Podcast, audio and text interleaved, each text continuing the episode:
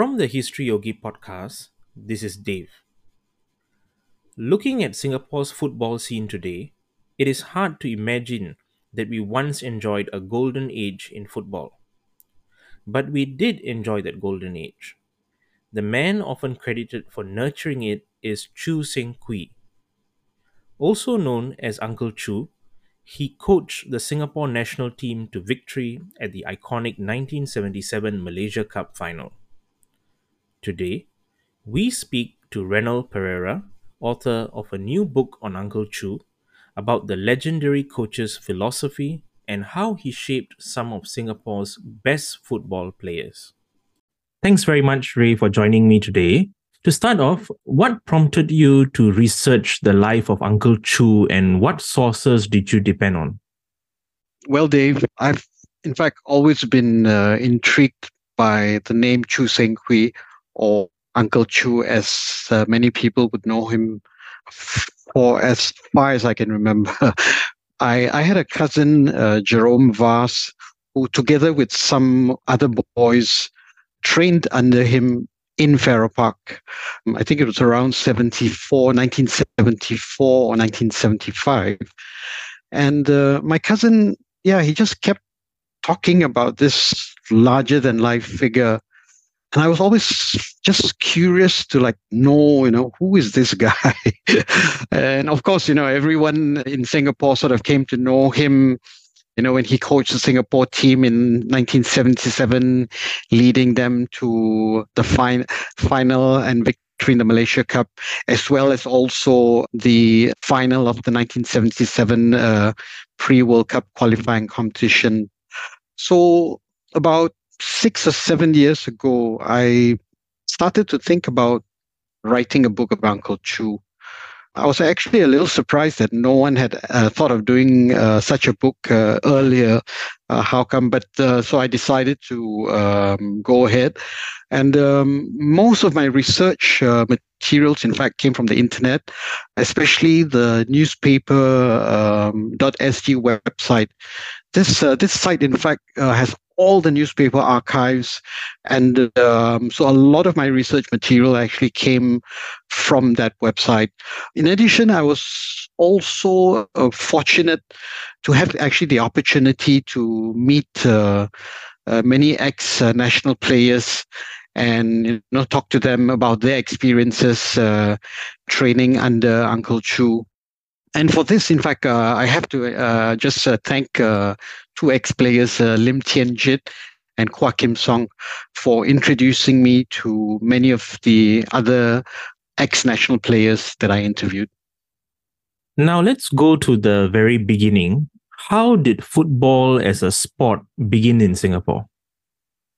Association football, uh, you know, as how it is played and known today, was in fact introduced to Singapore in 1889.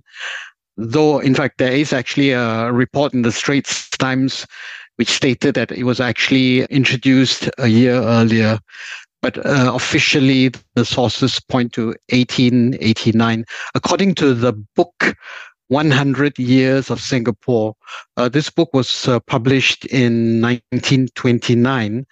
In this book, it's that the first football match uh, following association football rules was played in 1889 on a ground in uh, Tank Road between uh, two teams of uh, British engineers. And then, yeah, the game uh, sort of became uh, very popular in Singapore. And in fact, the Singapore Football Association, which is actually the predecessor to FAS, was founded in 1892 the SFA, Singapore Football Association, is in fact the oldest uh, football association in Asia. So what happened was, uh, of course, the initial few years saw the game being played mainly by the expatriate community, mainly the Europeans. And what happened was a Challenge Cup competition was organized in 1892, and the first Singapore Football League was started in 1904. The local community especially the, the, Chinese and the Malays took a liking for the game almost immediately uh, when football was introduced. and uh, non uh, uh European teams, uh, in fact, started to appear. The Straits uh, Chinese National Football Club was formed in 1891, while the um, Darul Adab Club, which actually catered mainly for the Malay Muslim community, was formed in 1893. But it was actually still the European teams which dominated the league and cup competitions, and that uh, dominance uh, was actually only broken in 1925 when the Straits Chinese Football Association won both the league and cup competitions. And then what happened was uh, to cater for the growing popularity of the game amongst the locals as well as the Europeans. The Malaya Cup competition, which is now uh, called the Malaysia Cup, but yeah, the Malaysia Malaya Cup competition was introduced in 1921. Uh, this competition, in fact, um, gave the opportunity for the Singapore team to pit their skills against teams in Malaya from 1921 until just before the Second World War, both uh, Singapore and Selangor were the teams uh, which dominated the competition. In fact, Singapore actually appeared in every final before World War II. How did Uncle Choo make his debut in Singapore football? We don't know actually which uh, when actually Uncle Choo started playing football, but uh, and in fact we know that uh, initially his family actually uh, wanted him to actually uh, to play the violin. So he was actually up to the age of 16. He was actually taking violin classes, but somehow I think uh, football must have been something that he was actually more interested in. And his first game for his school Raffles Institution was in 1930. So in 1930, he actually represented the um, RI. And already by 1933, he was, uh, in fact, selected by the Singapore uh, Straits uh, Chinese Football Association third team so he actually represented the uh, SCFA, uh, as the Straits Chinese Football Association was known, in 1933. And by 1935, he was already in the first uh, team, playing in the first division. Um, and Seng is, in fact, uh, quite fortunate to have a gentleman called Pop Lim Yong Yang as a mentor. Uh, Pop Lim was actually a Singapore footballer who also later, later became the Singapore coach. And uh, in his later years, he was actually also in the FAS committee. He discovered uh, Uncle Choo and actually took him under his wings when he was in RI. Uncle Choo, in fact, also said that he was also heavily influenced by this Chinese player called Lee Wai Tong who is in fact uh, acknowledged as the greatest ever Chinese footballer. So somehow uh, Lee Wai Tong was sort of an idol for Uncle Choo.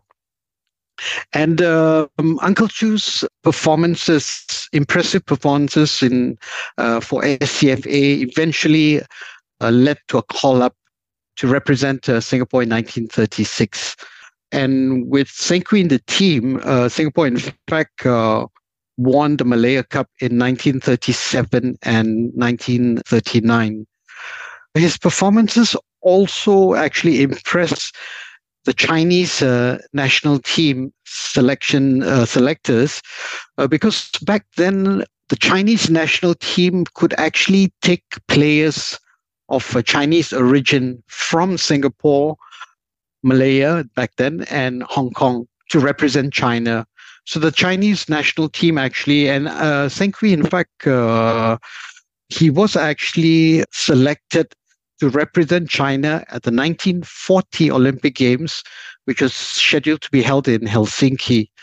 Sadly, of course, World War II uh, meant that the games were cancelled, and in fact, with that, uh, that sort of put an end to Seng Quee's uh, promising uh, football career he was only around, I think, uh, 25 or 26 when World War II actually uh, started. After the Second World War, Uncle Choo switched to being a coach instead. In 1961, he went to the UK for a six month trip. What did he do during this visit and what did he learn? Uh, so, in fact, Uncle Choo's career as a coach, in fact, started before the war. He actually formed a club uh, called Chinese Athletic in 1939. And in fact, he was actually the player come coach. Uh, and maybe he he must have already started making uh, plans for his so-called uh, post uh, football playing career. After the war, he did still continue uh, as a player, but he finally made the switch to become a full-time coach in 1949 he acted as uh, coach for Chinese Athletic uh, as well as several other clubs. So, in addition to Chinese Athletic, he was also the coach of some other um, local football clubs. He was then, in fact, asked to become the Singapore uh, national coach in 1949, in mid 1949 and uh, he was actually only uh, 34 years old at that at that time. He led the Singapore national team to the semi-finals of the Malaya Cup in 1949. But after the defeat, he was actually asked to step down as a coach. So, in fact, the stint actually uh, lasted just for a few months. But in fact, that time spent as a national coach in Singapore was sufficient time for the Indonesians actually, because the Indonesians were actually looking for a coach. And in fact, they appointed him as a national coach in 1950. And uh, he was actually their coach uh, from 1950 to 1953. Though he actually did not achieve anything major with the Indonesian team, the bulk of the players that he coached went on to actually represent uh, Indonesia in the 1956 Olympic Games. And then, in fact, came the Malaysian team, who actually appointed Uncle as a coach in 1958. In Malaysia, Uncle actually had the backing of uh, Tunku Abdul Rahman, and Tunku Abdul Rahman was also actually the president of the Football Association of uh, Malaya, then FAM. Tunku sort of identified Uncle's uh, immense uh, coaching skills, and he did everything he could to keep Uncle as a Malaysian coach. And this, in fact, included sending Uncle on a six month attachment to the UK in 1961 to enhance his coaching abilities. While he was actually in the UK, he was actually attached to three first division clubs. So imagine a Singapore coach today being, you know, sent uh, to. So in fact, he was actually sent uh, to Burnley, who were back then the uh, first division uh, champions, Everton, and uh, Sheffield United while he was there, he actually had the opportunity to watch these teams actually train. And in fact, with Burnley, he managed to actually watch 20 of their football matches, both home and away. So I can imagine that it must have been a, a great experience for him, you know, to you know have the opportunity to watch first division football in the UK. And in fact, the English were actually quite immense, impressed, sorry, by uh, Uncle's uh, knowledge, immense knowledge and understanding of the game. Um, according to uh, N. Ganesan, N. Ganesan used to be the former chairman of FAS. Seng Quee, he was always actually doing whatever he can to learn more about the game. He read widely, and according to uh, Ganesan, he also kept a scrapbook of uh, newspaper cuttings of articles about football tactics. So I think uh, from his trip to the UK, he must have acquired a lot of knowledge uh, watching these first division matches and uh, you know talking to coaches, uh, talking to players involved in the game in the UK. It was in Farrer Park where Uncle Choo spotted and trained many of Singapore's greatest football players. Um, who were some of these players and what did he prioritize in his selection? Okay, uh, of course, uh, we know that uh, Uncle uh, Uncle Choo is synonymous uh, with Farrer Park. Uh, he lived quite close to Farrer Park and also had his sport shop in Owen Road, which was just be- beside uh, Farrer Park. So, in fact, Uncle he he actually spent a lot of time uh, hanging around Farrer Park. There were some, you know, there was some uh, Sarabat stores uh, lining the park, uh, and sometimes Uncle just used to sit there uh, observing boys playing. Actually, many uh, ex-national players, in fact, said that they were actually discovered by Seng Quee in, in at Farrer Park, and these included players like uh, Quah Kim Song, uh, Dollah Kassim, uh, Lim Teng Sai, R. Suryamurthy, and ma- many others. Suryamurthy, in fact, uh, I had the chance to speak to him, and he told me that uncle discovered him at the age of 12 when he was only actually 12 years old. And what uncle used to do was uncle used to just uh, make uh, Surya juggle the ball for like two hours uh, a day while uncle was actually just sitting down in the in the Sarabat store, you know, having a, a, a cup of tea. You can actually say that he he had a talent for identifying uh, talent actually among young players. Somehow he, when he looked at a player, he sort of kind of knew that you know the player um, had something in him. And Uncle was actually a firm believer of players must have at least a little bit of innate talent.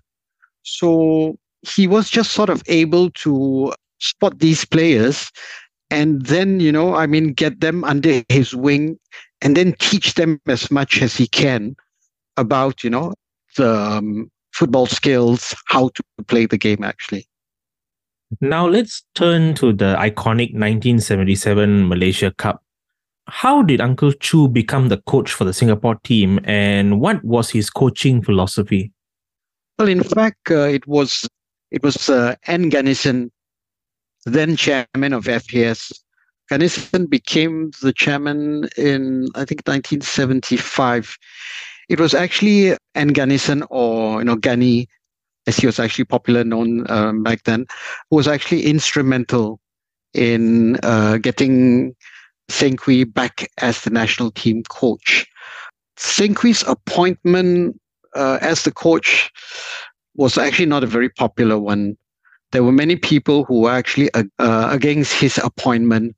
And so, actually, when he became coach, the FAS advisor back then, Trevor Hartley, um, one of the coaches, uh, Hussein Aljunied, and trainer, Andrew Yap, decided to actually resign from the coaching panel.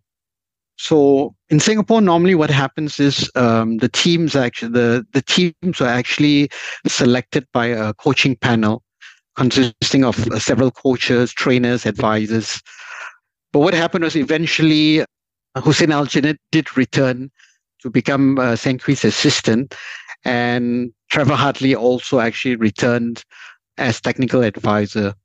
So for for Gani, he was of the view that um, the coach of the Singapore team also needed to understand the psychology and culture of the players.